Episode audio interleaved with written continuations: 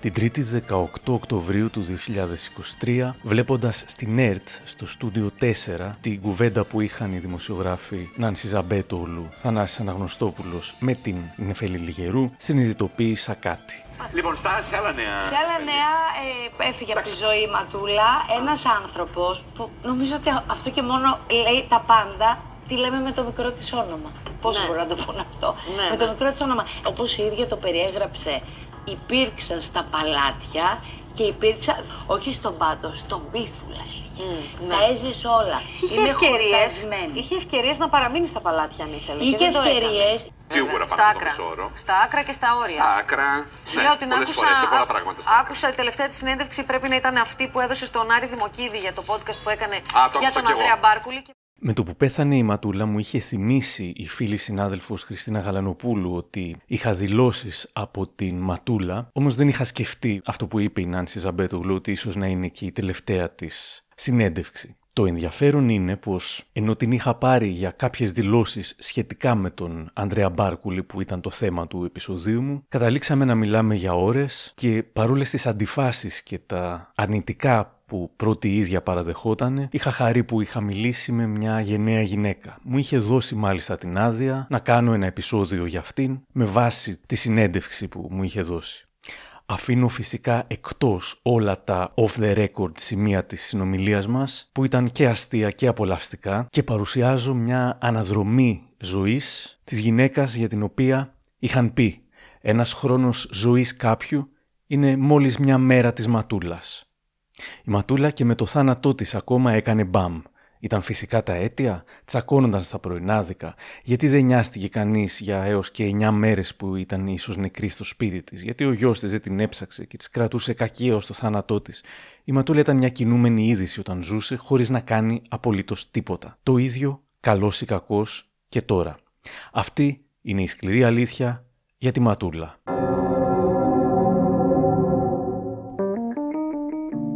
Είναι τα podcast της LiFO.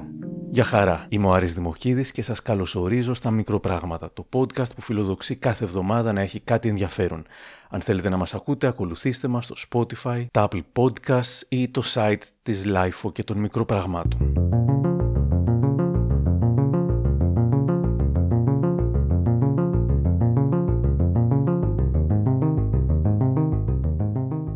Όταν πήρα τηλέφωνο την Ματούλα, χωρίς να γνωριζόμαστε, μου είπε πως την ταλαιπωρεί μια αλλεργία από τη γύρι.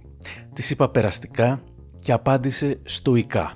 Τι να κάνουμε, όλα πρέπει να κάνουν τον κύκλο τους. Αυτή από ό,τι φαίνεται ήταν και η φιλοσοφία ζωής της γυναίκας που γεννήθηκε με το όνομα Διαμάντο Κουτροπούλου το 1947 στην Κόρινθο. Είχε δύο αδέρφια και στον Αλκίνο Μπουνιά θα έλεγε είχα πολύ ωραία παιδικά χρόνια μέχρι τα 12 μου που πέθανε η μητέρα μου. Η μητέρα μου πάτησε ένα σαπούνι που είχε πέσει στο πάτωμα της κουζίνας και χτύπησε στο τσιμέντο το κεφάλι της. Ήμουν μαζί της στο σπίτι όταν συνέβη το μοιραίο. Ήταν ίσως τότε που η Ματούλα ενηλικιώθηκε απότομα και άρχισε να ψάχνει την ταυτότητά της. Δεν θα έβρισκε ποτέ μια συγκεκριμένη ταυτότητα για τον εαυτό της και δεν θα την πείραζε καθόλου αυτό. Το 2021 θα δήλωνε στο Open. Ρε παιδί μου, εγώ δεν έχω ταυτότητα επαγγέλματος. Απλώς επειδή από εκείνα τα χρόνια, ας πούμε, μικρή, είχα πολλές σχέσεις με τραγουδιστές, με μαγαζιά, με τραγουδίστριες. Ε, Είναι το περίφημο famous for being famous που δεκαετίες μετά θα μαθαίναμε ακόμα περισσότερο με την περίπτωση της Kim Kardashian. Θα έκανε λίγο το μοντέλο, πολύ λίγο θα έπαιζε ως ηθοποιός, πάλι λίγο ως τραγουδίστρια, θα γινόταν ραδιοφωνική παραγωγός. Μου αρέσει να αλλάζω, είχε πει η Ματούλα. Δεν μπορώ να μένω στα ίδια.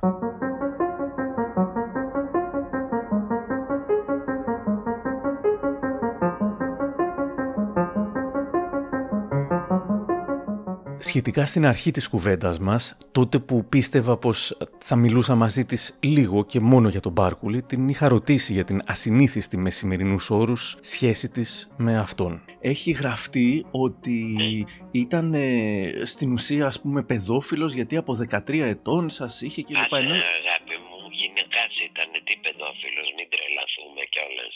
Θα τρίζουν τα κόκαλα του κακομύρι. Αν και αυτά ακόμα δεν υπάρχουν, έχουν λιώσει. Αλλά σοβαρολογούμε. Δεν τρέπονται λίγο. ντρέπονται.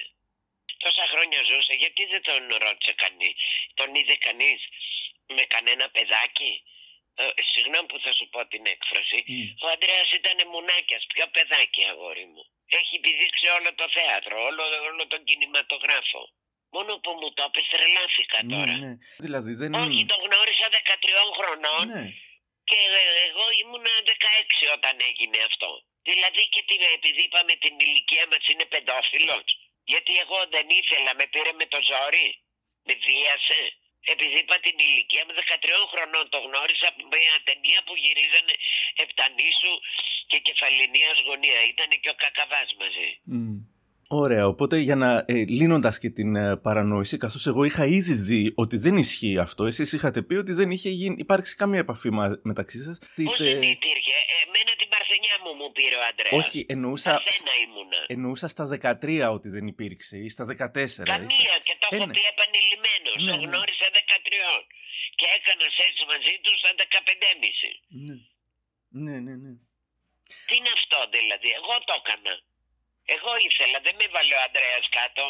Ήταν πάντα προστατευτικός, ε, με, με αγαπούσε, δεν ήταν άνθρωπος τέτοιος.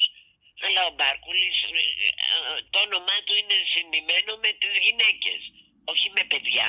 Σας είχα ακούσει που είχατε πει και ότι ήταν ο μόνος από τους ε, άντρες που σε εκείνη την ν- μικρή ηλικία δεν προσπαθούσε να σας... ε, Καθόλου. Μμ. Καθόλου. Για να Ένας το- καταπληκτικός άνθρωπος, αγόρι μου.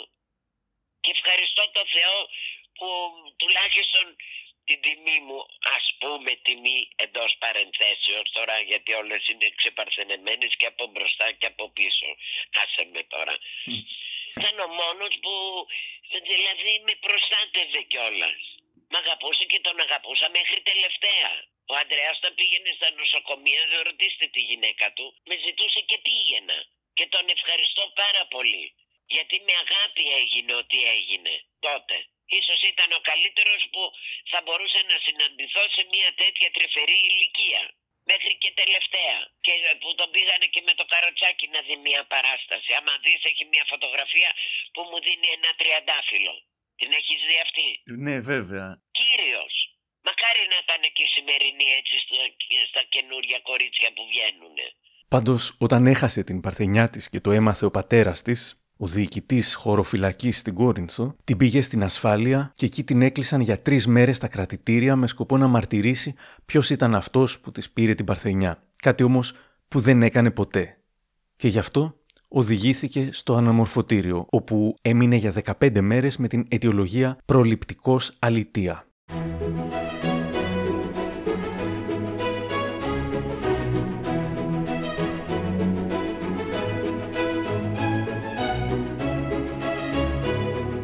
Τη δεκαετία του 70, και ενώ ήταν ήδη διάσημη στους κοσμικούς κύκλους, θα παντρευόταν τον επιχειρηματία Ρομπέρτο Καριέρε. Θα αποκτούσαν μαζί ένα γιο, τον Λορέντζο Καριέρε, που έγινε γνωστός από το συγκρότημα Φίλοι για πάντα και πιο πριν από το reality του Mega Bar. Θα γινόταν κι αυτός διάσημος σχεδόν α, όπως η μαμά του, εννοώ για το τίποτα συγκεκριμένο, αλλά δεν θα τον ενδιέφερε η φήμη, θα αποσυρώταν από το προσκήνιο και θα έφτιαχνε μια πολύ αγαπημένη οικογένεια. Εν τω μεταξύ, η Ματούλα θα δήλωνε «Έπρεπε να είχα γεννηθεί άντρας. Ναι, από μικρή ήμουν αγοροκόριτσο. Με τη ζωήτσα τη Λάσκαρη κάναμε παρέα γιατί και εκείνη ήταν αντράκι. Τότε που ήταν καψούρα με τον Βοσκόπουλο, φορούσαμε μαντίλια και περούκες και πηγαίναμε και τον παρακολουθούσαμε στα κρυφά να δούμε τι κάνει. Μέχρι και πάνω σε δέντρα είχαμε ανέβει για να μην μας πάρει είδηση. Η πιο εμβληματική της εμφάνιση όμως ήταν όταν πήγε σε ένα κλαμπ με ένα άλογο. Για αυτή τη φάση θα μιλούσε στον Δημήτρη Μάρκο, στον Α. Λοιπόν, αυτή η γυναίκα εδώ, η Ματούλα, δεν είναι τυχαία. Γυναίκα, υπήρξες η Αμαζόνα του Κολονακίου. Διότι εδώ σε βλέπω να κυκλοφορείς μετάλογο στις γειτονιές του Κολονακίου. Δεν είναι στις γειτονιές. Το πήρα το άλογο για να μπω σε ένα μαγαζί που λεγόταν Stagecoach. Το μετέπειτα rock and roll. Και μου είπανε ότι είναι ε, όπως στο Τέξας που μπαίνουν οι καουμπόιδες και τέτοια. Ε, και εγώ είπα στο Φρέντι να μου φέρει ένα άλογο για να πάω στο μαγαζί. Οι πληροφορίες λένε Ναι. ότι Ήμουν, κάποιες, ότι ήμουνα κάποια στιγμή- γυμνή, ότι ήσουν λέγανε. γυμνή. Εσύ τη βλέπεις για γυμνή γιατί θα τρελαθώ. Να σου πω όμως το 70 το διάφανο καλτσόν ήταν γυμνό. Αυτό που φοράς είναι όλο διάφωνο. από- Όλο από αδιάφανο. πάνω μέχρι καφαίνεται. Ναι, άλλωστε. ναι, ναι. ναι. Τόσο, τόσο σεξι, Εδώ ε. είναι μόλις έχω ανέβει στο άλογο και λίγο τα έχω πάρει, λέω, γιατί του έχουν βγάλει από κάτω τα, τα Ναι, πέταλα ναι. για να μην γλιστράει στο δρόμο. Μάλιστα. Και αντί να κάνω αριστερά να μπω στο μαγαζί, εγώ πήρα την καρνεά του και βγήκα στην πλατεία. Πόσο χρόνο είσαι εκεί; Ε, 17.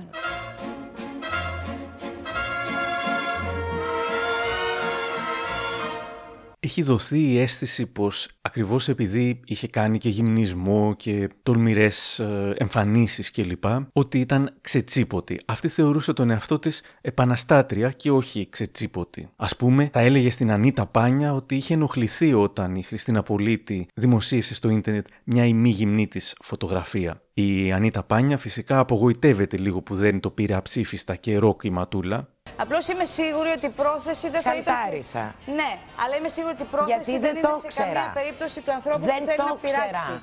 Και με παίρνουν τηλέφωνο και μου λένε σε έχουν στο Ξέρεις κάτι ίντερνετ. όμως, καμιά φορά ματούλα ε, υπάρχουν άνθρωποι οι οποίοι θέλουν να κουρδίζουν τους άλλους ανθρώπους. Συμβαίνει αυτό. Ναι. Και όταν είσαι και ευκούρδιστο άτομο, όπως είσαι εσύ και εγώ και έχουμε λίγο... υπάρχουν τυπάκια τα οποία θέλουν να σε κουρδίσουν. Και άμα σε βρουν σε φάση Εντάξει, που εμένα δεν μάσησες, ήθελε να με κουρτίσει ο άνθρωπος. Μου λέει, σε έχουν στο. Ναι, και τι τέτοιο έγινε; Και είσαι γυμνή. Πού τη βρήκανε τη γυμνή; Μου είπανε γυμνή. Ναι. Εγώ δεν ήταν έχω όμως τέτοια. γυμνής. Ούτε το Γι' κινητό αυτό, δεν επειδή μπορώ. δεν το είδες μόνη σου, γι' αυτό φρίκαρες. Λοιπόν, ε, με ξέρει. Μπορούσε να με πάρει ένα τηλέφωνο και να μου πει Ματούλα, μου έσκασες στα χέρια μου μία φωτογραφία που δεν φορά σουτιέν. Δεν είμαι γυμνή ή γυμνή. Μπορώ να τη βάλω. Και τότε θα της το έλεγα, ναι ή όχι. Αυτό το ξαφνικό. Γνωρίζοντα την προσωπικότητά σου όμως, εσένα, φαντάζομαι ότι δεν περνάει από κανένα στο μυαλό ότι μπορεί να αποτελέσει αυτό λόγο για να φρικάρεις. Απλώς. Ε, φρικάρισα όμως. Ναι, Φρικάρισα. έτσι. Όλοι τρώμε τη φρίκη εκεί που δεν, μας, που δεν την περιμένουμε. Τι να λέει. Πάντως αν θέλει κι άλλες έχω που έχω το ψινάκι που μου βάζει στα οπίστια. Κοίτα, παιδιά, αν θέλει η Χριστίνα η πολίτη, φίλη μας, είναι δικός μας άνθρωπος, είναι ας ρίξει ένα φόνι, άμα είναι σε φάση και μας βλέπει και έχει Ναι. Έχω όρεξη πολλές φωτογραφίες αν θέλεις εκείνης της εποχής. να μιλήσουμε, εμένα θα είναι χαρά μου να την Και άμα ακούσω. θέλεις να βγάλεις κι άλλους, έχω και άντρες γυμνούς. Ε, φέρε τότε, τι να Όχι δεν το αγάπη αφήνει μου, τελικό. αυτά εγώ δεν τα κάνω. Τώρα που λες άντρες, πώς είναι οι άντρες σε αυτή την εποχή, τι γίνεται; Α, 20 χρόνια είμαι απόν. Δεν έχεις δει τι παίζει στην πιάτσα, ε; Τι να παίζει αγάπη μου τώρα. Δεν πρέπει να παίζεις τίποτα. Τι να παίζεις τώρα σε κάτι γυναίκες που βλέπω που είναι στην ηλικία μου και πάνε και κάνουν μπότοξ για να χτυπήσουν κανένα γκόμενο. Δηλαδή αυτό είναι που σε κάνει στα 67 σου, που είναι αστείο που το λέω, να, να λες ότι δεν έχω ανάγκη, ρε παιδί μου, να έχω Ε, κάποιο βέβαια. σύντροφο οπωσδήποτε. Δεν με ενδιαφέρει. Έχει κλείσει αυτό. Το έχω στείλει επάνω για να μην το κουβαλάω και μαζί μου, ξέρεις. Στην συνέντευξη μου μίλησε για την εποχή της μεγάλης της ακμής. Μου μίλησε με μεγάλη περηφάνεια για τα περασμένα μεγαλεία, λέγοντας μου πως τώρα πια δεν βγαίνει καν έξω τα βράδια. Με ξέρουν όλοι. Όλοι. Όλοι αυτοί οι παλιοί τραγουδιστές. Όλοι σου λέω.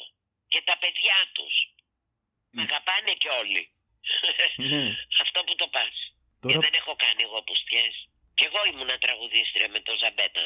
Το ξέρει κανείς; Όχι. έχω φωτογραφίες.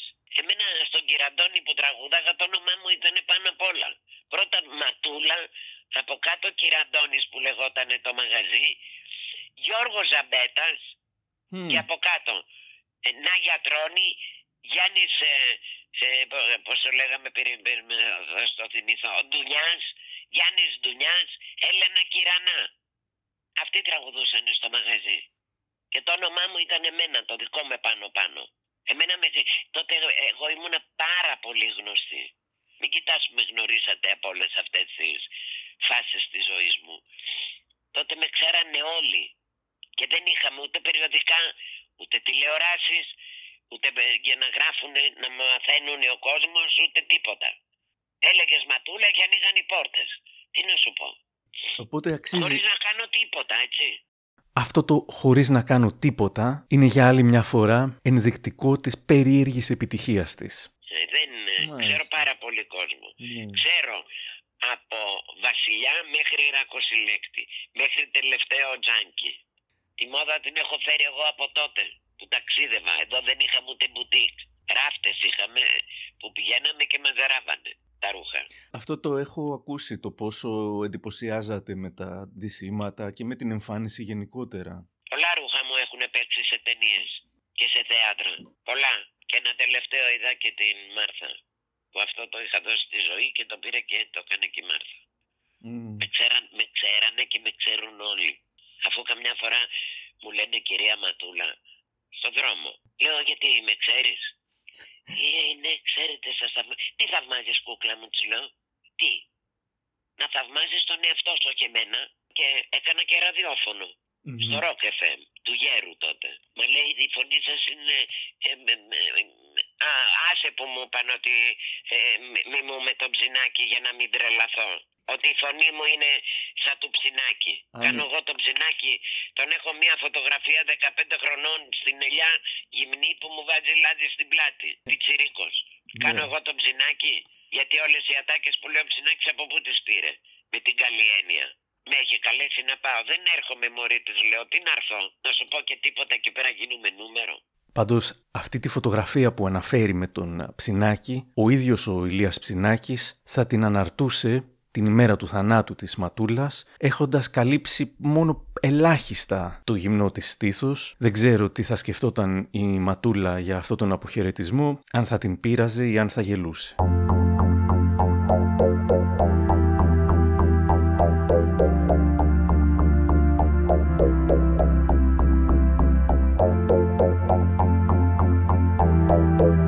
Ξεκινώντας από το πώς καταστράφηκε στην Ελλάδα η καριέρα του Μπάρκουλη όταν βρήκαν πάνω του χόρτο, η Ματούλα μου μιλάει για την δική της εμπειρία. Του βρήκανε δύο τσιγάρα και, το, και αναγκάστηκε ο άνθρωπος να φύγει στην Αμερική πάνω στο φόρτε του. Τώρα τα δύο τσιγάρα ούτε καν τους, ούτε, ούτε, ούτε, ούτε τους νοιάζει. Πήγανε στο θέατρο, στο Αμυράλ. Τα ξέρω κι αυτά. Και ήταν μόνο για, για χόρτο, δεν ήταν για κάποια ναι, ναι, ναρκωτικά ναι, ναι, φοβερά. ναι. Όχι, δεν είχαμε τότε κόκκες και πρέζες και τέτοια και αυτά. Αυτά γίνανε μετά. Από το 69 και μετά. Και εγώ έτσι μπήκα. Εκείνα τα χρόνια. Ούτε μου δώσε ποτέ ο Αντρέας εμένα τσιγάρο να καπνίσω τέτοιο. Δεν ήξερα. Το έμαθα όταν έγινε αυτό που τον πήρανε. Και Τι λένε ρε γαμώ τη μπουτάνα μου δηλαδή, συγγνώμη αλλά όταν εκνευρίζομαι γίνομαι πολύ άθυρος. Ε, ε, καλά κάνετε. Γιατί με πήγε αλήθεια. Εγώ θα πω την, θα πω την αλήθεια μου και ας είναι ε, εις βάρος μου. Όπως κανείς, εγώ βγήκα στην τηλεόραση και είπα ότι μπορείς ότι, για να τους δείξω ότι και ο πρώην τοξικομανής μπορεί να σταματήσει. Την είχα βρει μέσω του πάντα του Ινστιτούτου Αντιναρκωτικής Δράσης που ίδρυσε ο επίτιμος υπαρχηγός της ελληνικής αστυνομίας, κύριος Γιάννης Ραχοβίτσας. Το πάντα από πού το βρήκες; Ψε- Από πού με βρήκες; Ε, ψάχνοντας το κάποιο στοιχείο επαφής μαζί σας. Αλλά με, την, Ναι. αλλά με την ευκαιρία θα θέλατε να μου πείτε και μ, για αυτό που είπατε ότι ή θέλατε να δείξετε ότι μπορεί να σταματήσει και ο τοξικομανής. Παιδί μου, όταν εγώ βγήκα, το 90 ήταν, βεβαίως. Μμμ. Γιατί κι εγώ έπινα πόσα χρόνια, δεν θυμάμαι, 10, 15 χρόνια, δεν θυμάμαι. Εγώ δεν έχω κάνει ένεση ποτέ στη ζωή μου. Ο Θεός μου έδωσε αυτό το θείο δώρο να φοβάμαι την ένεση. Θείο δώρο. Γιατί αν δεν φοβόμουν, μπορεί να μην ήμουν ζωντανή και τώρα. Λοιπόν, αλλά η αρρώστια είναι η ίδια. Τι την παίρνεις από τη μύτη, τι την καπνίζεις, τι τη βαράς, η αρρώστια είναι ίδια. Η εξάρτηση της αρρώστιας αυτήνης. Κι εγώ όλο σταμάταγα. Και όσο δεν είχα πιει τρεις μήνες, το πίνα μετά σε δύο μέρες. Όταν. ε, το- εγώ πήγα και φυλακή, το ξέρεις; Το ξέρω, Με ναι. πήγανε πλημέλημα για 1,5 γραμμάριο. Που σήμερα μα πιάσουν με 1,5. Χρήστης, όχι εμπορία, πλημέλημα. Και Πώς- με πήγανε μέσα. Πόσο, Ο πο- για, Ραχοβίτσα. για πόσο καιρό; Ε, ένα χρόνο. Μέσα. Τυλαχείο την έκανα, αγόρι μου. Δεν υπάρχει ωραιότερα πακέτα που μου έχουν τύχει εμένα στη ζωή μου. Έχω πολύ μόρφωση μέσα από τη ζωή εγώ. Με πολλά εμπόδια. Μμ. Δεν μασάω όμως, γιατί, γιατί τα εμπόδια μου δίνουν μεγαλύτερη δύναμη να προχωρήσω. Εγώ είμαι εκτός από το 90, Και πώς το καταφέρατε; μέσα στη φυλακή. Άλλοι μπαίνουν και δεν έχουν πιει ούτε τσιγάρο και βγαίνουν τοξικομανείς με βελόνες. Εγώ μπήκα για, με 1,5 γραμμάριο και δεν ξαναήπια ποτέ μου. Ήμουν εθελόντρια στο ΚΕΘΕΑ, έκανα τη δουλειά του δρόμου στη Σόλωνος με άλλα τέσσερα άτομα στις γυναίκες που πορνεύονταν, που ήταν τοξικομανείς. Μμμ. Πήγαινα στις αποφοιτήσεις των παιδιών που βγαίνουν όταν τελειώνει το πρόγραμμα από την έξοδο, από τις κοινότητες. Ε, τώρα ναι, τι να, να κάτσω να τους λέω τώρα τους μαλάκες, σχέστηκα. Λες και αυτοί δεν πίνουνε. Λες και μόνο εγώ ήπια στην Ελλάδα τότε. Έπινε όλη η Ελλάδα, εγώ ήπια. Και εγώ γιατί βγήκα και το είπα στην τηλεόραση. Για να δώσω δύναμη και σε αυτούς που λένε δεν μπορώ. Και εγώ έλεγα δεν μπορώ. Δεν υπάρχει δεν μπορώ. Υπάρχει δεν θέλω. Όταν μου είπε αυτά και ενώ είχαμε ξεκινήσει από τον Μπάρκουλη, ήταν που αποφάσισα ότι η ζωή της Ματούλας αξίζει να γίνει ένα ξεχωριστό επεισόδιο ακριβώς για την σημαντική δουλειά που έκανε μετά την αποφυλάκησή της και μετά την αποτοξίνωσή της θα μπορούσε πραγματικά να λουφάξει. Όμως, ψάχνοντας, βρήκα ότι τότε στις αρχές των 90s μόνο γι' αυτό έβγαινε στην τηλεόραση, όχι για να πουλήσει τον εαυτό της ή κάποιο προϊόν της. Στα παιδιά της νύχτας με τον Κώστα Μιλονά, εμψύχωνε τους τηλεθεατές και έδινε συμβουλές. Εδώ τι είπε σε μια τηλεθεάτρια τοξικοεξαρτημένη που αντιμετώπιζε την δυσπιστία του κοινωνικού της περίγυρου και σκεφτόταν να αυτοκτονήσει.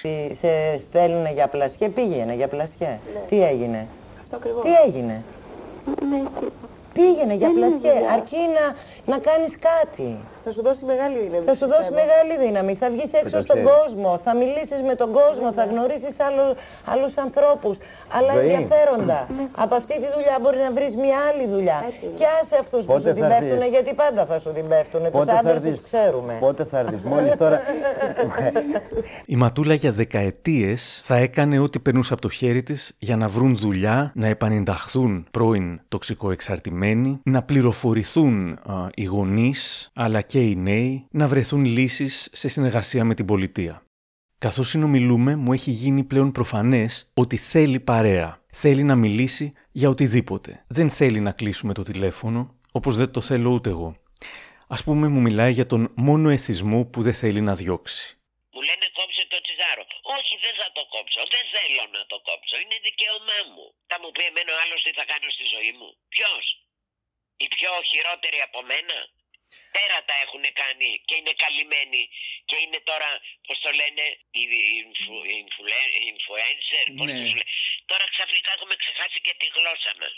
Όλοι μιλάνε αγγλικά. Τι είναι αυτό; Έχουν ρεζιλέψει τη γλώσσα μας, ρε φίλε. Δεν είπαμε. Κι εγώ μιλάω αγγλικά. Όταν πάω στην Αγγλία μιλάω αγγλικά. Όταν πάω στην Ιταλία μιλάω Ιταλικά. Όταν είμαι εδώ μιλάω τα ελληνικά μου. Ήταν πραγματικά χρήσιμη, καθώς τη ζωή της τη γέμιζε με ακτιβισμό για τους τοξικοεξαρτημένους. Καθώς μιλάμε, μας διακόπτει ένα τηλεφώνημα του κυρίου Ραχοβίτσα, κανονίζουν να πάνε για φαγητό εκεί στο κολονάκι και μου λέει πως παρότι ουσιαστικά ως διευθυντής της αστυνομίας την είχε βάλει μέσα στη φυλακή, του χρωστάει τη ζωή της και με πολύ χαρά συμμετέχει στο πάντα που είναι το Ινστιτούτο Αντιναρκωτικής Δράσης του. Πηγαίνουμε σε διάφορα μέρη που είναι χωριά που δεν έχουν ενημέρωση και τέτοια και αυτά για τα ναρκωτικά, να ακούνε οι γονείς για να μάθουν ε, πώς, ε, την αλλαγή της προσωπικότητας του παιδιού τους, τα παραμύθια που μπορούν να τους πούνε, πώς μπορούν να το αντιμετωπίσουν.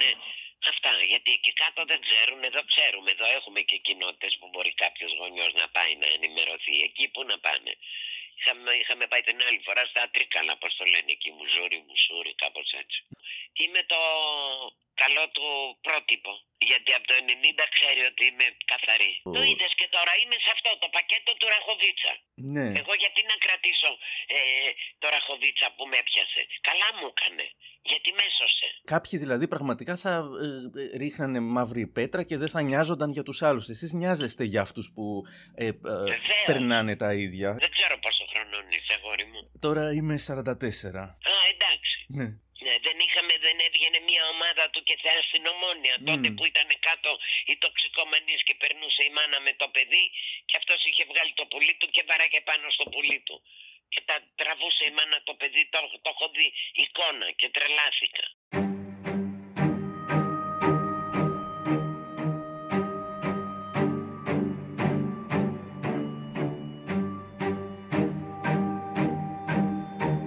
Ο χρόνιος εθισμός, μου λέει, μπορεί να αφήσει στο άτομο διάφορα προβλήματα, όπως άφησε και σε αυτήν την ίδια.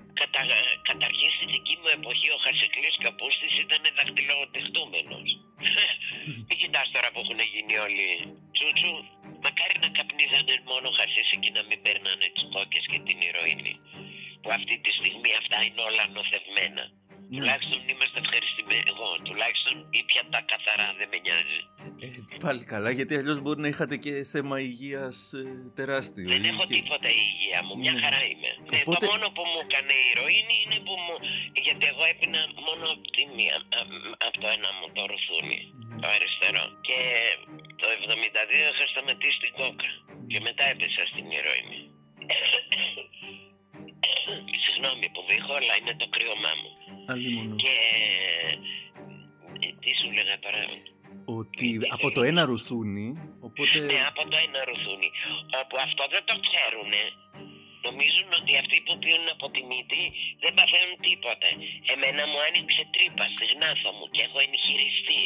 Μου έχουν πάρει κόκαλο εδώ στην αριστερή μου λεκάνη και μου βάλανε α, το κόκαλο το δικό μου. Μμμ. Μήπως αν μου παίρνανε, μου βάζανε εμφύτευμα θα μπορούσε να μην το δεχτεί ο οργανισμός μου και μετά θα είχα πάλι άλλη εγχείρηση. Ε, βέβαια ήμουν στον Ευαγγελισμό. Ευτυχώς Και πέτυχε. γράφανε εφημερίδες η Ματούλα έχει πάει στον Ευαγγελισμό. Μα ξέρεις γιατί πήγα ρε μαλάκα, τι γράφετε.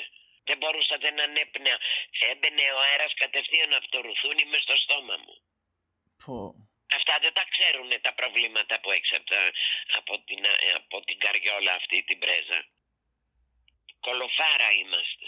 Αντί τον άνθρωπο που έχει κάποιο πρόβλημα να τον βοηθήσεις, του δίνεις άλλες 10 για να πέσει να μην μπορεί να σηκωθεί. Αυτό έγινε και με τον Μπάρκουλη. Ναι. Εγώ δεν μάθησα όμως που μάθανε ότι ήμουν τοξικομανής. Στα αρχίδια μου τους έγραψα μια και δεν έχω.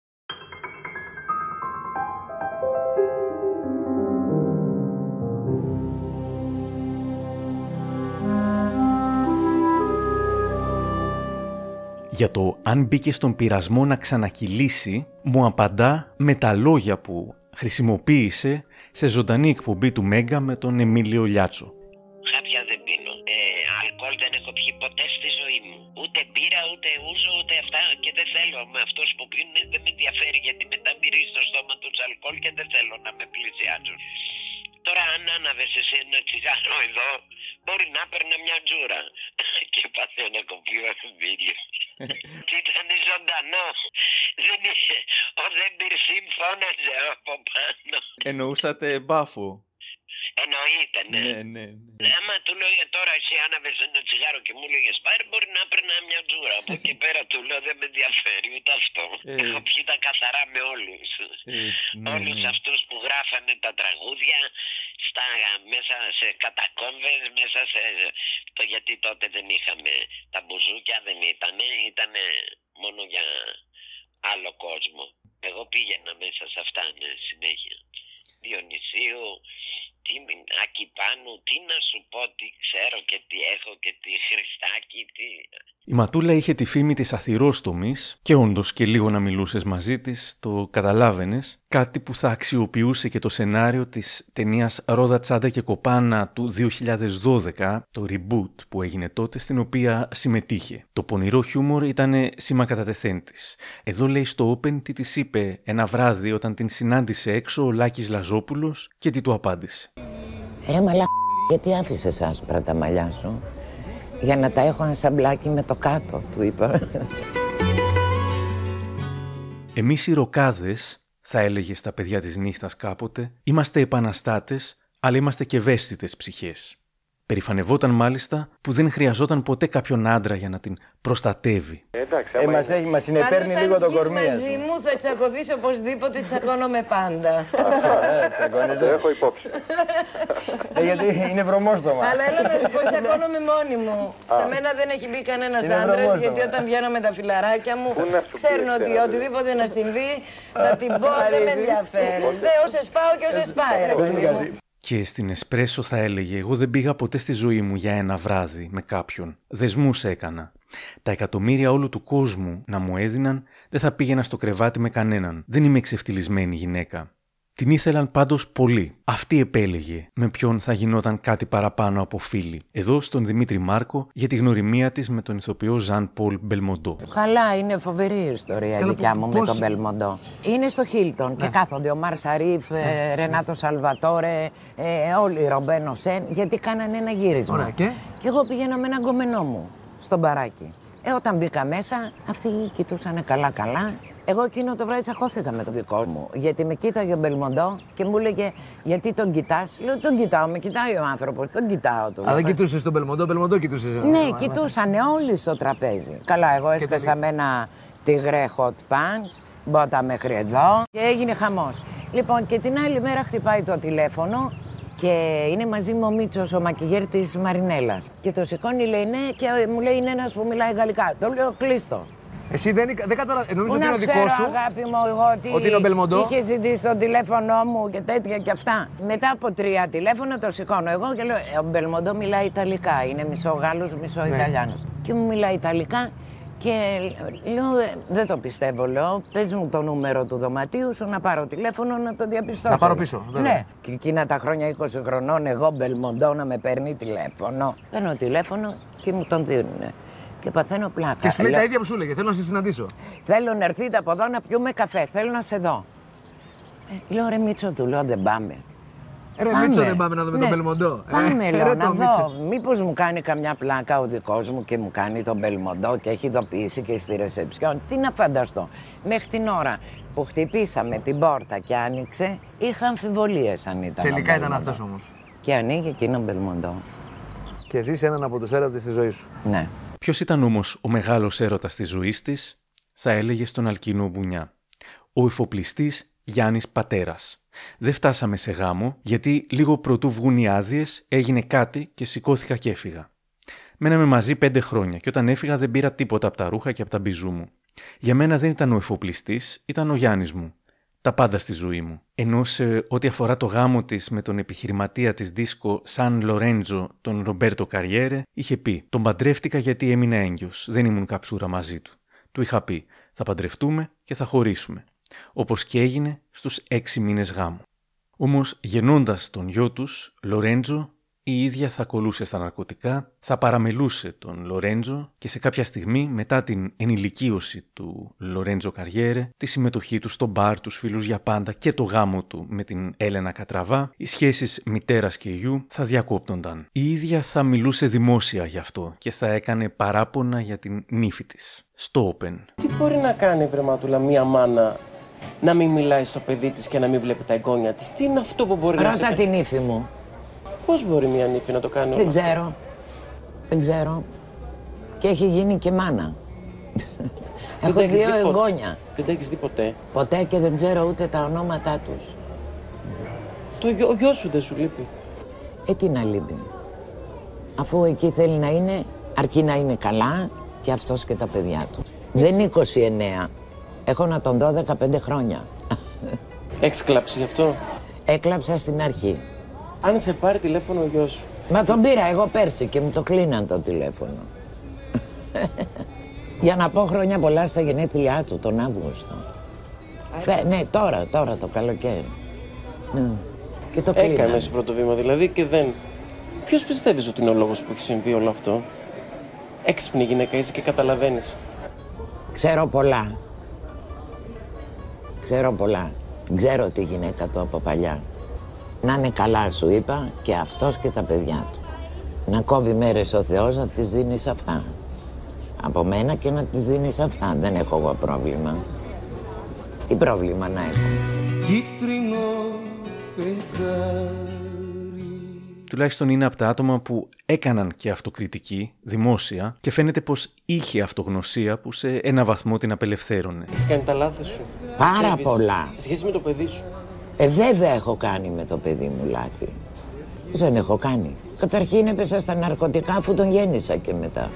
Η ηθοποιός και παρουσιάστρια Μπέτη Μαγκύρα, που γνώριζε καλά την Ματούλα, θα μιλούσε για τα οικογενειακά προβλήματά της. Εγώ στεναχωριέμαι, η αλήθεια είναι αυτό που συμβαίνει. εγώ στα- βέβαια. Ξέρει ότι φέρει μερίδιο ευθύνης και η ίδια και της το λέω και δημόσια γιατί τη γνωρίζω. Μα προφανώς, μα το λέει και η ίδια. Και... Ναι, έχει κάνει λάθη. Για μένα, ας πούμε, δεν έπρεπε δημόσια να μιλήσει ποτέ γι' αυτό. Έπρεπε να προσπαθήσουν να τα βρούνε Κάπως αλλιώς. Κάπως αλλιώς. Πιθανώς αλλά και όταν- αυτή από την αντίθετη πλευρά, ο γιος με την ύφη.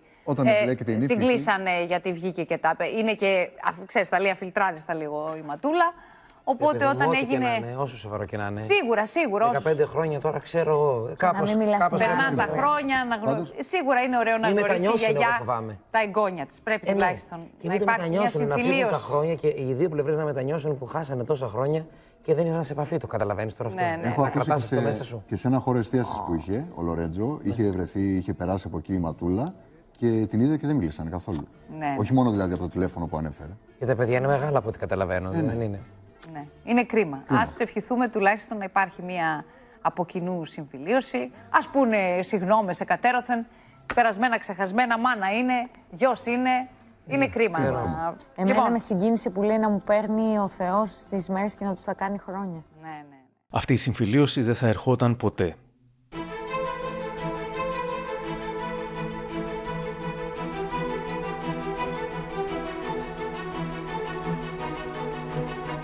Καθώς της μιλούσα και ενώ απέφυγα να ανοίξω οποιαδήποτε κουβέντα για τα οικογενειακά της, φαινόταν πως είχε διάφορες πικρίες που τις έβγαζε σε αδιάφορα θέματα.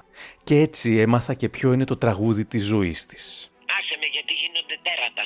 Τέρατα και τα ακούω και λέω ρε πούστη σε τι κόσμος ζω ρε; Σε τι κόσμος ζω; Θυμάμαι το τραγούδι του Βοσκόπουλου.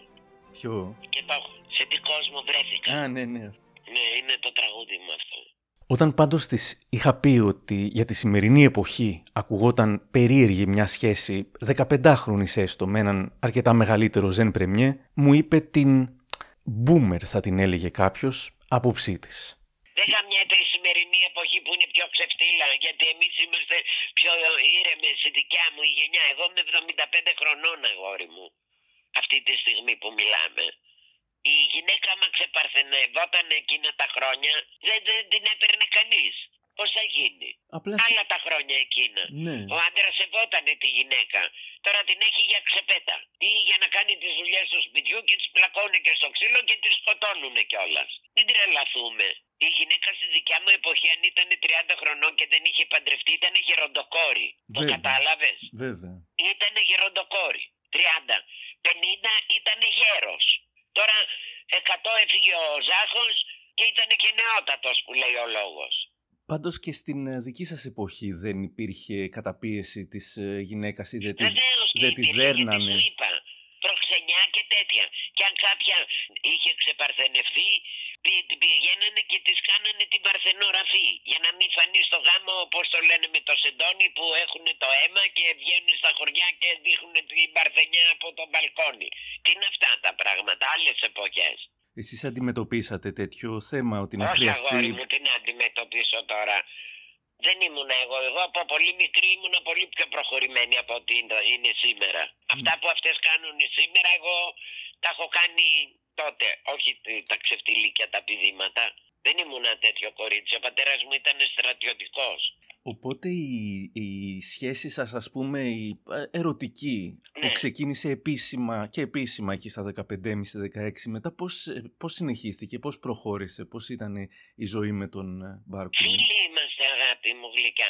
Ε, μαζί τι, δεν πήγανε, δεν πήγαινα και κάθε μέρα να πηδιόμαστε που κάνουν αυτές και πάνε και κοιμούνται και τέτοια. Σου λέω ήμουνα και χωρίς στρατιωτικού που δεν είχα και την ευχαίρεια να φεύγω από το σπίτι μου εκείνα τα χρόνια. Εάν δεν ήμουνα με τον αδερφό μου ή αν δεν ήμουνα με την οικογένεια έξω. Ήταν πολύ αυστηρά. Τότε ήταν στα ντουζένια του το ελληνικό μητού, όμως η Ματούλα ήταν μιας τόσο περασμένης εποχής που δεν καταλάβαινε τις αντιφάσεις στις οποίες έπεφτε η σκέψη της. Αναρωτιόμουν αν είχε και κάποιον εσωτερικευμένο μισογυνισμό ή αυτό το pick me που λένε, γιατί αυτά που έλεγαν οι άλλες γυναίκες και την κακολογούσαν όταν ήταν ε, ε, προκλητική και τολμηρή για την εποχή της, λέει και αυτή για όσες είναι ε, προκλητικές και τολμηρές στην εποχή μας.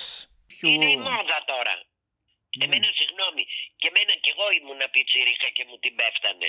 Αλλά ήξερα να τους αντιμετωπίσω. Κανείς δεν μπορούσε να με πιάσει για να μου κάνει αυτό το πράγμα. Σε καμία γυναίκα. Τα θέλουν και τα παθαίνουν. Εγώ γεννήθηκα το 47. Εκείνα τα χρόνια δεν ήταν έτσι. Σεβόμαστε τον εαυτό μας. Δεν είμαστε ξεκολιάρες τότε. Που αυτή τη στιγμή γίνεται τι- του κόλου.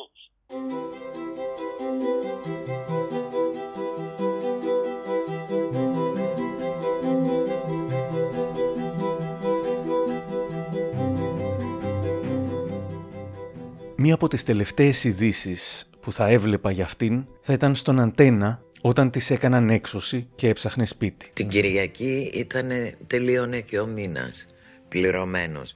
Δεν έχω πάρει την εγγύηση. Με πήγε στα δικαστήρια όταν ε, τελείωνε το συμβόλαιό μου σχεδόν. Ε, όταν το κάναμε όμως το συμβόλαιο μου ζήτησε να το πληρώσω ένα χρόνο μπροστά 650. Τα έδωσα. Όταν πέρασα δύο μέρες που μου φέρε το συμβόλαιο, στο συμβόλαιο έγραφε 400.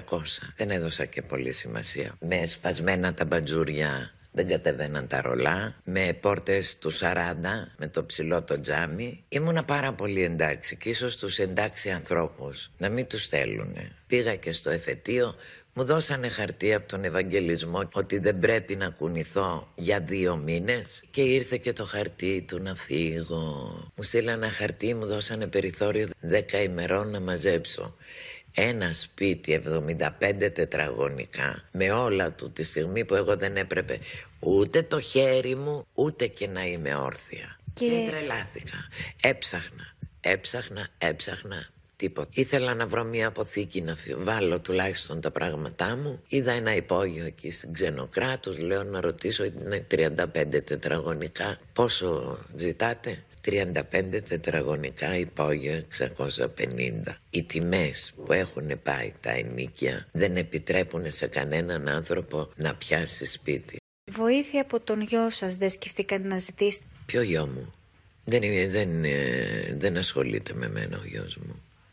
Δεν σας στεναχωρεί όμως αυτό; Πρέπει να στεναχωρεί εκείνο και όχι εμένα. Εγώ δεν έκανα τίποτα. Εγώ τον μεγάλωσα, τον σπούδασα, τον είχα πρίγκιπα. Θέλω οπωσδήποτε να βρω ένα σπίτι, να μπω μέσα να ηρεμήσω και να κάτσω να γράψω τη ζωή μου. Δεν είμαι σίγουρος αν τελικά η μοναξιά την πείραζε ή δεν την πείραζε. Λέγεται πως στο τέλος ένιωθε όντως μόνη, όμως ταυτόχρονα υπήρχαν στιγμές μοναξιάς που της άρεσαν πολύ. Κοίταξε, ναι, συμφωνώ πολύ. Η σχέση στη ζωή μας είναι σαφώς, ειδικά όταν βρίσκει κανείς έναν άνθρωπο που είναι συμβατός μαζί του, είναι για καλό, αλλά αν δεν, δεν είναι συμβατός... Δεν με έναν άνθρωπο για να λέμε και τους στραβού το δίκιο. Δεν σε αντέχει, ε; ε; Εντάξει, τώρα τι να μου πει. Τι, ποιος, Κοίταξε, αν έβρισκες ένα συλλεκτικό κομμάτι. Δεν το θέλω, είμαι εγώ. Γι' αυτό σου λέω. Μια φορά με είχε ρωτήσει Νανά, Ματούλα, έχεις ε, φλερ. Τη λέω, έχω. Ε, τον ξέρω. Τον ξέρει όλος ο πλανήτης. Ε, πες μου, μου λέει, ποιος είναι; Ο χάρος της, λέω, Νανά μου. Ποιος να είναι; Ήταν πάντως πλήρως συνειδητοποιημένη με την αυτοκριτική της, αυτοσαρκαζόταν, ήταν σαν να φώναζε «Μη με λυπάστε». Ξανά και ξανά το χιούμορ, ενίοτε black humor, δείχνει να την σώζει. Τελευταία είχαν βγάλει ότι έχω πεθάνει. Και ζήτησα από τον Πέρο, που έχει το, το τόψ εκεί στην πλατεία, ρε εσύ Πέρο, του λέω είναι πρωταπριλιά, να πάρω μια νεκροφόρα να μπω μέσα σε μια κάσα και να σταματήσει η νεκροφόρα να αυτό. Όλα τα διακομωδείς, όλα. Ε, ναι, τα έχεις γιώσει όλα στη ζωή σου. Μα δεν θα πεθάνουμε. Πάντως ήταν σίγουρο πως όσο μου μιλούσε ήταν αδυσόπιτα ειλικρινής. Και να σου πω και κάτι. Θα ήθελα να φύγω. Και το ζητάω. Πολλές φορές Θεέ μου, δεν μ' αρέσει αυτή η ζωή που περνάω. Πάρε με. Ναι, δεν με ενδιαφέρει. Έχω, εγώ δεν βγαίνω τη νύχτα έξω, που δεν υπήρχε νύχτα να μην είμαι έξω. Μου μίλησε για τα περασμένα μεγαλεία για άλλη μια φορά, τα νοσταλγούσε αλλά ήξερε πως δεν θα ξαναγύριζαν και γι' αυτό δεν φοβόταν το τέλος. Οπότε τώρα η ζωή σας ε, πώς είναι που δεν βγαίνετε τα βράδια; Είναι αγάπη μου, δεν θέλω τίποτε. Είμαι υπέρ, υπέρ, υπέρ, υπέρ πλήρης. Έχω ταξιδέψει Ινδίες, Ταϊλάνδες, Ινδονησίες, Σιγκαπούρη, Αμερική. Το 70 μπήκα χωρίς βίζα στην Αμερική. Πώς τα καταφέρατε; Πήγα στις Μπαχάμες, και πήρα ένα φίλο μου που ήταν στο Μαϊάμι, είχε σπίτι στο Μαϊάμι και ήρθε με πήρε με το σκάφος και μπήκα. Και την άλλη μέρα το πρωί παίρνω τον Τίμη τον Κρίτσα, φίλος μου πολύ, ε, και του λέω, «Ε, τι κάνει, πού είσαι μου λέει. Του λέω στο Μαϊάμι, τι κάνεις, λιάζω το μουνί μου. Λέω έρχομαι αύριο στη Νέα Υόρκη. Και είναι σαν να πάω εγώ τώρα από εδώ στη Θεσσαλονίκη. Δεν έχεις βίζα. Και έτσι μπήκα το 70. Οπότε έχετε ταξιδέψει και ζήσει τόσα πολλά Άσε πράγματα με αγόρι που... μου και κότερα και ελικόπτερα και σκάφη και τέτοια τα είχα. Όταν εγώ έκανα σκι, ο κόσμος στη βουλιαγμένη και είχα και το ένα σκάφος που λεγόταν Παναθηναϊκός ένα, δικό Ναι. μου. Μου το είχε κάνει τώρα ο δικός μου, όχι δικό μου, το πλήρωσα εγώ. Ναι. Και έκανα σκι, λέγανε καλά πώς περπα, πώς είναι με εκεί κάνουν. Δεν το ξέρανε ο κόσμος. Τώρα σου λέω για το 67. Τι μου λες τώρα, τι να κάνω εγώ τώρα; Ούτε τα ελικόπτερα θέλω να τα ξέρω, τα έχω φάει με το κουτάλι, ούτε τα ταξίδια, τα έχω κάνει όλα. Εγώ ήρθα σε αυτή τη ζωή για να ζήσω και να πάρω εμπειρίες. Δεν ήρθα για να το παίξω τσούτσου. Οπότε έχοντας πάρει όλες τις εμπειρίες τώρα θέλετε την ηρεμία σας. Την έχω την ηρεμία μου και τότε. Άμα ήθελα, είχα την ηρεμία μου. Οποιοδήποτε μπορεί να το κάνει, δεν είναι τίποτε αυτό. Αλλά τη νύχτα δεν βγαίνω. Βγήκα μια φορά για να πάω να δω τον Τόλιο εδώ στο... στο πώς το λέγανε αυτό, το μαγαζί στον Παναθήνα, στο Παραόντα. Τώρα η ζωή σας είναι πιο μοναχική. Άμα θέλω δεν είμαι μοναχική, μ' αρέσει η μοναξιά μου. Μμ, και εμένα. Ναι, δεν είναι... ε, ε, να σου πω, όταν ένας άνθρωπος είναι... έχει ζήσει, δεν είναι ε, ε, μοναχικό αυτό το πράγμα. Έχεις και άλλα πράγματα να κάνεις. Να βγεις πρωί. Μμ. Δεν κατάλαβα. Εγώ πρωί δεν έβγαινα. Τότε. Ναι. Επιλογή δική μου είναι. δεν με έκλεισε κανείς να είμαι μόνη μου. Ε, βέβαια. Και τι να κάνω τώρα, να βγω να βλέπω όλα αυτά τα τέρατα; Πάω στην πλατεία και τρώω στο κολονάκι, αλλά τι να κάνω τώρα και η πλατεία, άστα. Γκρεμίσανε για να μην γίνει το μετρό Με το μετρό. και η πλατεία θα γίνει άστο. Πάντως ε, είσαστε ε, σε ένα βαθμό ένα πρότυπο γυναίκας με, ε, από την άποψη ότι Πέρασα ζήσατε τις συμπληγάδες και δεν λύγησα. αυτό αλλά και το ότι ζήσατε σε εκείνη την δύσκολη εποχή με το κεφάλι Α, ψηλά πω, πω, πω, πω. Ε, που λίγες γυναίκες ας πούμε θα Αλήτησες τολμούσαν. τις λέγανε. Ναι, λίγες θα τολμούσανε.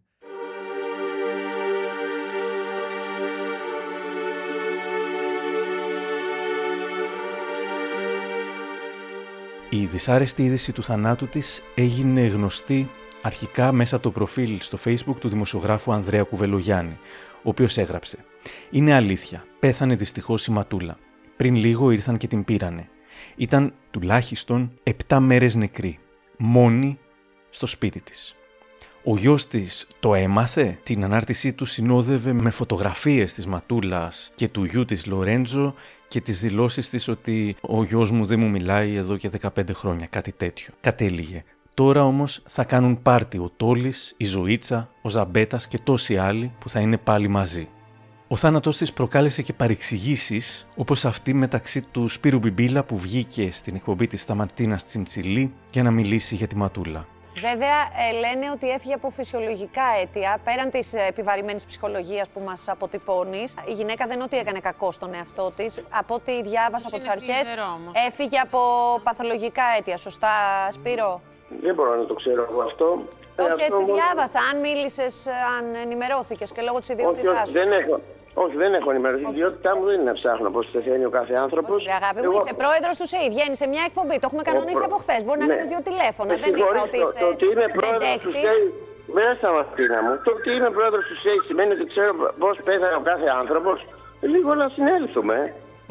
Ε, δεν μου αρέσει αυτή η προτροπή. Νομίζω ότι είμαι στα συγκαλά. Όχι, μα αρκετά ο πρόεδρος του προσγειωμένη. ΣΕΙ είναι Επειδή- δυνατόν να ξέρει. Βρε, παιδιά, με συγχωρείτε πάρα πολύ. Ξέρω ότι θα βγω στην εκπομπή. Αρχικά Δεν ηρέμησε, ξέρω. πάρε μια ανάσα. Δεν Όχι, χρειάζεται δεν να ηρεμώ όταν εσύ τσακωθούμε. είσαι. Εί- Ήσουν πολύ επι- ιδιαίτερη στον τρόπο που μου είπες είσαι ο πρόεδρος, άρα πρέπει. Δεν, δεν πρέπει.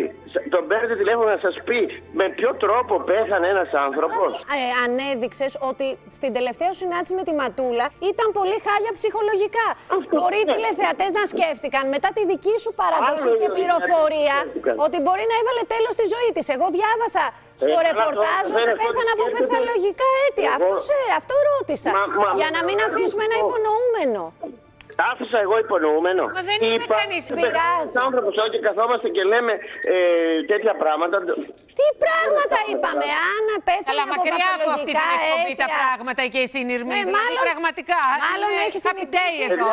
Ε, Μάλλον δεν έχεις θέλω να συνηθίσει να συνεχίσω βγαίνεις έτσι. σε άλλες εκπομπέ happy και να day εδώ. τσακώνεσαι. Λοιπόν, Τώρα με συγχωρείτε. αλλά Καλημέρα, επειδή ούτε πάτε εγώ αλλού- θέλω, Σπύρο μου. Καλημέρα. Για ούτε εγώ θέλω. Αφού δεν θες Ούτε εσύ εγώ μία, θέλω. ούτε εγώ δεν Πολύ. θέλω. Να είσαι καλά.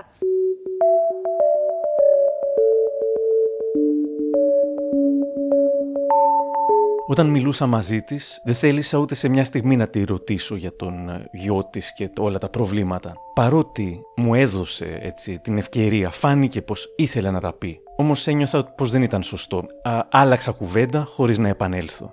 Πιο σημαντικό μου φαινόταν ότι ενώ είχε τις καταθλίψεις της, τις στεναχώριες και τις μοναξιές της, τουλάχιστον το πάλευε. Ε, μπράβο το ότι παρά τις ε, α, τεράστιες δυσκολίες που ζήσατε και τα τεράστια προβλήματα Δεν έχω οικογενειακά, χαίστηκα για τα οικογενειακά. Δεν με ενδιαφέρει. Ναι, αλλά ενώ ε, ε, πράγματα τα οποία σίγουρα πληγώνουν κάποιον άνθρωπο μέσα στη διάρκεια της ζωής του, ότι ε, έχετε καταφέρει να, μ, Δεν με πώς το πληγώνει λένε, τίποτα. να μην Είναι τρελαθείτε. πράγματα που έκανα στη ζωή μου. Δεν μετανιώνω. Και στα χειρότερα. Τα έκανα όμως. Εγώ ρηγουλαδόρο στη ζωή μου και στο κορμί μου δεν έβαλα κανέναν. Ούτε και στο παιδί μου. Αλλά εννοώ ότι καταφέρατε να διατηρήσετε τα λογικά σας. Όχι, δεν τρελαίνομαι αγόρι μου. Τα βλέπω εμπειρίες της ζωής και προχωράω. Μπράβο. Και δεν έχω μετανιώσει για αυτά που έχω περάσει στη ζωή μου. Γιατί από αυτά που έχω περάσει από τη ζωή μου είναι η δύναμή μου. Και δεν είμαι ποτέ ψεύτρα. Ποτέ. Θα πω την αλήθεια και θα ανοίξει η γη να με καταπιεί. Αλλά την αλήθεια μου θα την πω. Δεν θα πω τσούτσου που έχω μεγαλώσει, άσε πως έχω μεγαλώσει. Και τι κόσμο έχω γνωρίσει. Και σε ποια βιβλία είμαι γραμμένη μέσα. Και στη ζωή του Ωνάση είμαι γραμμένη. Στα γενέθλια του Αλέξανδρου και έχει και φωτογραφία μέσα. Και στη ζωή του Νιάρχου. Και στη ζωή του Φιντανίδη. Και στη ζωή της Βίκης Μοσχολιού. Ε, του Τζούμα. Σε πι- τι να σου πω, τι βιβλίο και να ανοίξεις με έχουν το όνομά μου το αναφέρουν. Μμ. Δεν βλέπεις εμένα να βγαίνω μπροστά και να κάνω την τσούτσου; Όχι, και ούτε, και ούτε γράψατε εσείς ποτέ βιβλίο. Ή γράψατε; Τώρα όμως που θα το γράψω θα τους φύγει η μαγιά. Α, θα το γράψετε; Ναι βέβαια. Τέλεια. Το έχω πει τόσα χρόνια. Τώρα επειδή ψάχνω για σπίτι και δεν μπορώ να βρω, ε, θέλω να μπω, να, να μπω σε ένα σπίτι και να κάτσω να το γράψω. Και έχω και πρόταση από εκδοτικό οίκο που θα γραφτεί έτσι ώστε μπορεί, να μπορεί να γίνεται η serial η ταινία.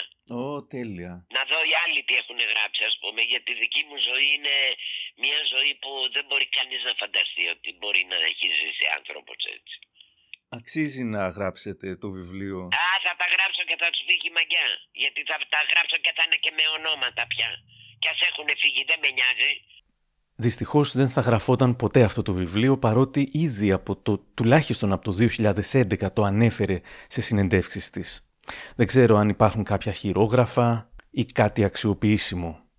Για τη σχέση της με το γιο της θα λέγονταν διάφορα. Ο Πέτρος Μπιρμπίλης θα έγραφε στο facebook «Οι φωστήρες των πρωινάδικων καλά θα κάνουν να μην μιλάνε για το αγόρι της καλοζωισμένης που έφυγε μόνη και αζήτητη επί 7 μέρες. Υπάρχουν άνθρωποι που ξέρουν πολύ καλά πόσο παρατημένο ήταν αυτό το παιδί. Δεν είναι η πρώτη ούτε η τελευταία φορά που ορισμένοι γονείς, γονείς δεν τους λες, δια της απουσίας τους, προκειμένου να γλεντήσουν τη ζωή τους, θυσιάζουν τα παιδιά τους. Και η μητριά του γιου της Ματούλας θα μιλούσε για να τον υπερασπιστεί λέγοντας ότι ο Λορέντζο πέρασε πολλά σαν παιδί. Πικράθηκε που η μητέρα του μπήκε στη φυλακή και του έκαναν bullying για αυτό στο σχολείο. Πέρασε πάρα πολλά και κατάφερε το παιδί αυτό να προχωρήσει στη ζωή. Είναι καταπληκτικός πατέρας. Όταν ήταν μικρός, εκείνη τον εγκατέλειψε. Τα παιδιά δεν φταίνε ποτέ. Στεναχωριέμαι που τολμάνε να κατηγορούν τον Λορέντζο. Για να μην μιλάει ένα παιδί στη μητέρα του, πρέπει, κατά τη γνώμη μου, να είναι βαθιά πληγωμένο. Στεναχωριέμαι γιατί ξέρω πόσο ευαίσθητο είναι το παιδί. Από σεβασμό στον Λορέντζο και στη γυναίκα που έφυγε, μπορώ να πω μέχρι εδώ. Πάντως στα social media σχολιάστηκε πολύ αρνητικά η στάση του γιού της, ο οποίος όπως μαθαίνουμε τώρα από τον δημοσιογράφο Νίκο Νικόλιζα στο Happy Day θα αναλάβει την αποτέφρωσή της. Ο Νικόλιζας θα έλεγε συγκεκριμένα με ενημέρωσαν από το γραφείο Κηδιών ότι τελικά ο γιος της Λορέντζο θα αναλάβει να πάρει τη σωρό της μητέρας του και να την πάει για αποτέφρωση στη Ριτσόνα. Η Ματούλα δεν μου είχε πει για αποτέφρωση, λέει ο Νικόλιζας, Ωστόσο, μετά από όλα αυτά που έχουν γίνει και την διαπόμπευση που έχει φάει ο Λορέντζο, είναι λογικό να θέλει να τελειώσει όσο πιο γρήγορα αυτή η διαδικασία.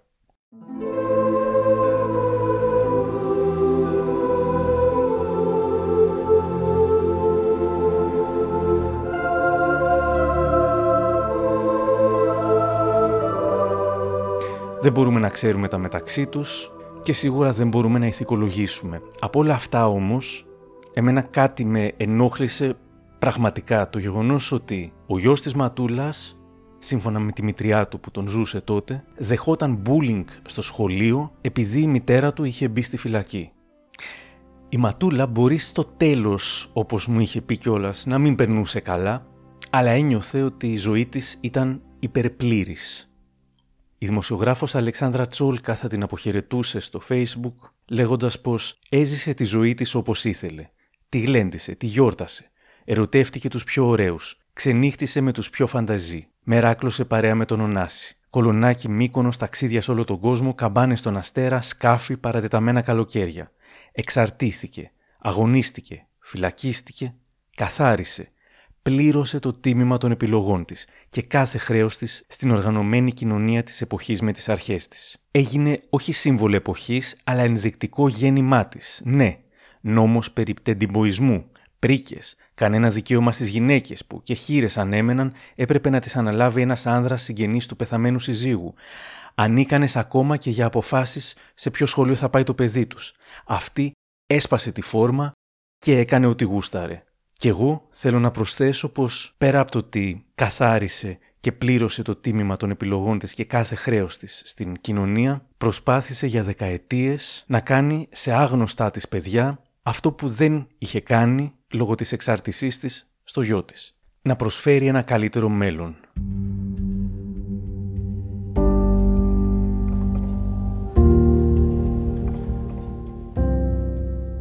Το τηλέφωνο με τη Ματούλα το κλείσαμε εκείνη τη μέρα μόνο όταν ήρθε η ώρα να πάει στο ραντεβού της για φαγητό.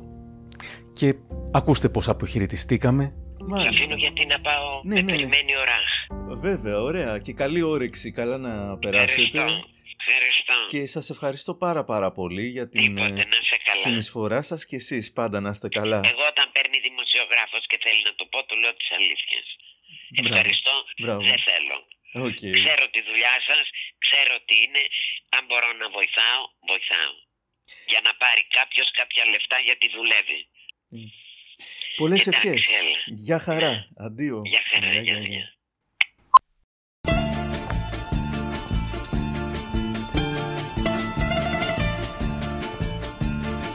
Κακό δεν κάνω σε κανέναν.